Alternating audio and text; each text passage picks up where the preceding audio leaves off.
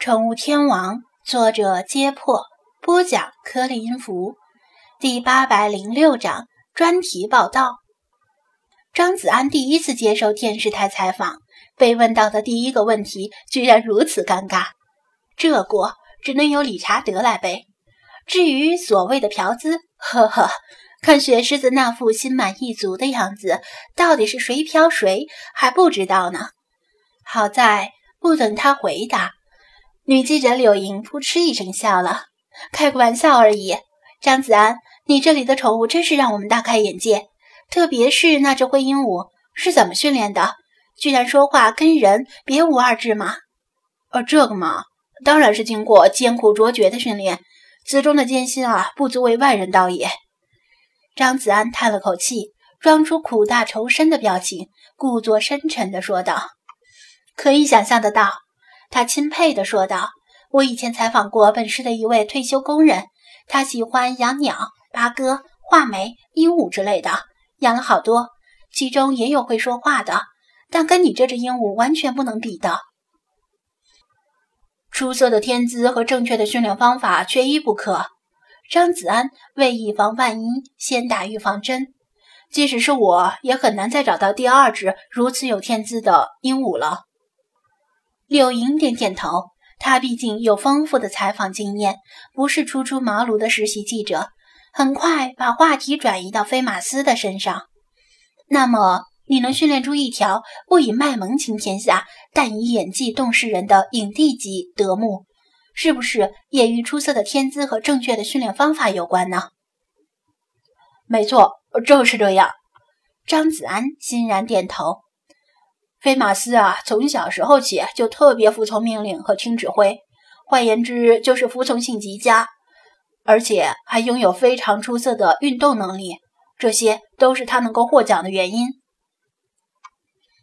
那么，可不可以给电视台的观众们讲一下，你和菲马斯在电影拍摄过程中有没有发生哪些不为人知的趣事？柳莹问道。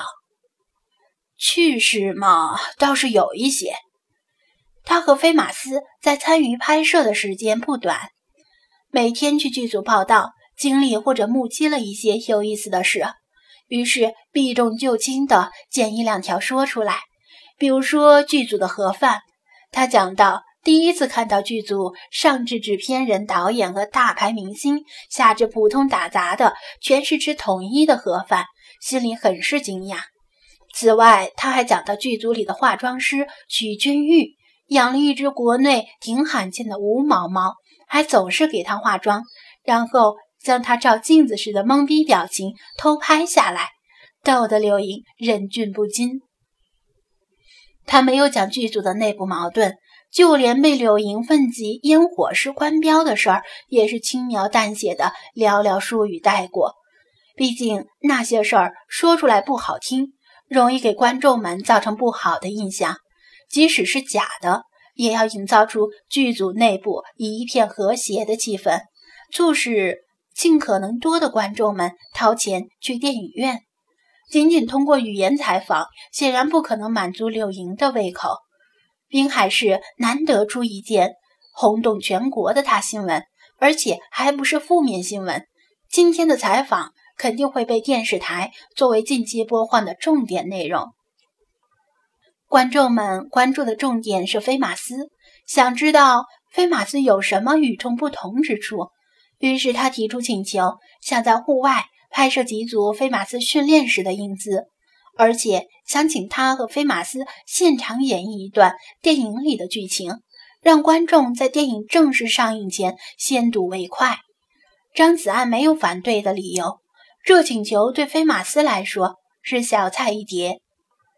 于是他招呼一声灰马斯，给他系上牵引绳，打算去店铺后面的绿地里现场演示，那里有足够的空间可以施展。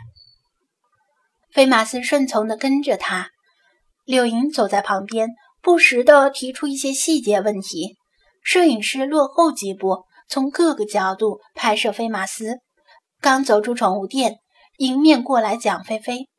他一开始没有注意到张子安身后的记者，以为只是普通的顾客，对他匆匆说道：“店长，有条小丑鱼好像快不行了，你要不要过去看看？”这时，他才注意到扛着摄像机的摄影师和拿着话筒的记者，下半截话憋在嘴里没说出来。张子安向他介绍道：“这两位是电视台的，想来采访菲马斯。”然后他又向柳莹介绍道：“这位是我店里的收银员。”柳莹一时有些失神，半晌没有反应过来，直到秦安在身后轻轻地推了他一下，他才啊的一声回过神来：“啊，你好，我叫柳莹，是电视台的记者。”“嗯，你好，我叫蒋菲菲，在张店长的水族馆里打工。”蒋菲菲紧张地与他轻握一下手，不时地望向黑漆漆的镜头。张子安对他说道：“一会儿再说吧，我先领他们去店铺后面的绿地，让菲马斯给他们表演几个动作。”“嗯，好的。”蒋菲菲点头，快步回到水族馆。柳英抬起头，看到奇缘水族馆的招牌。“张先生，这家水族馆也是你经营的？”他好奇地问道：“张子安答道，嗯，正在筹备期，还没有正式开张。咱们走吧。”柳莹却原地未动，侧头望向水族馆内部。张先生，刚才那个妹子是找你有事儿吧？你不用太在意我们，如果有事就先去忙你的。也不是什么重要的事儿，有一条鱼可能生病了。”张子安解释道。一会儿再去处理也不迟。柳莹微笑道：“张先生，其实我们这次来是想做个专题报道，并不只是采访菲马斯。你也是我们重要的采访对象。我们来之前听说你刚刚接手这家店不久，却打出了响亮的名声，而且还培养出了菲马斯这样出色的演员，因此我们感到很好奇，对你很好奇，想知道你有什么样的魔法。”能够做到这些令人惊叹的奇迹，因此拍摄你在宠物店的日常经营也是我们的既定目标。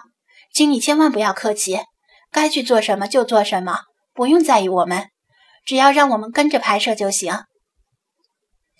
张子安原以为他们只是做个普通的采访，在本地新闻里播放几分钟了事，这才知道是很正式的专题报道。他也算是沾了飞马斯和其他精灵的光。